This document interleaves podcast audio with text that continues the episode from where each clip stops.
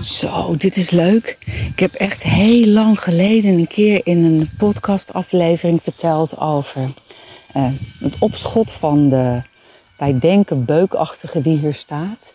En dat opschot, dat was toen nog heel klein en er komt nu nog meer klein opschot op. Maar er zijn er dus ook een aantal enorm groot aan worden. En ik zal je vertellen, ik ga hier naast eentje staan en die komt nou tot bijna aan mijn oksel. Nou ben ik ook niet de allergrootste ever, 1,70 meter.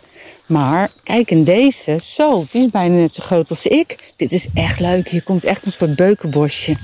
God, en het gras, dat valt allemaal neer. Er komt een soort hele mooie, dikke laag groen allemaal op de grond.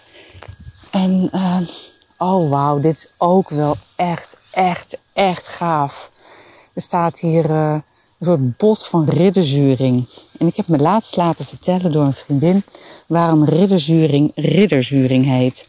Het is dus een zuringachtige, maar het blad um, is groen-rood blad. En het lijkt net alsof er um, bloedspetters op het blad zitten. En daar komt de naam vandaan. Dat het net de, de schilden van een, uh, een ridder uit vroegere tijden waren. En dat ze daar dan in gevecht waren. En dat er dan bloedspetters op dat uh, schild kwamen.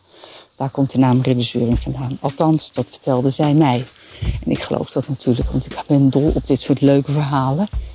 Um, zo, nou dit boompje doet het hartstikke goed. Oh, zo, daar is er eentje de lucht in geschoten. Grappig als je eventjes een tijdje ergens niet bent geweest. Vooral omdat het gras zo loeihoog stond. Was er bijna niet doorheen te komen. Nou loop ik er gewoon weer lekker overheen, omdat alles plat ligt. Lekker hoor, heerlijk. Volgend jaar gaan we hier echt zo vet veel fruit van krijgen.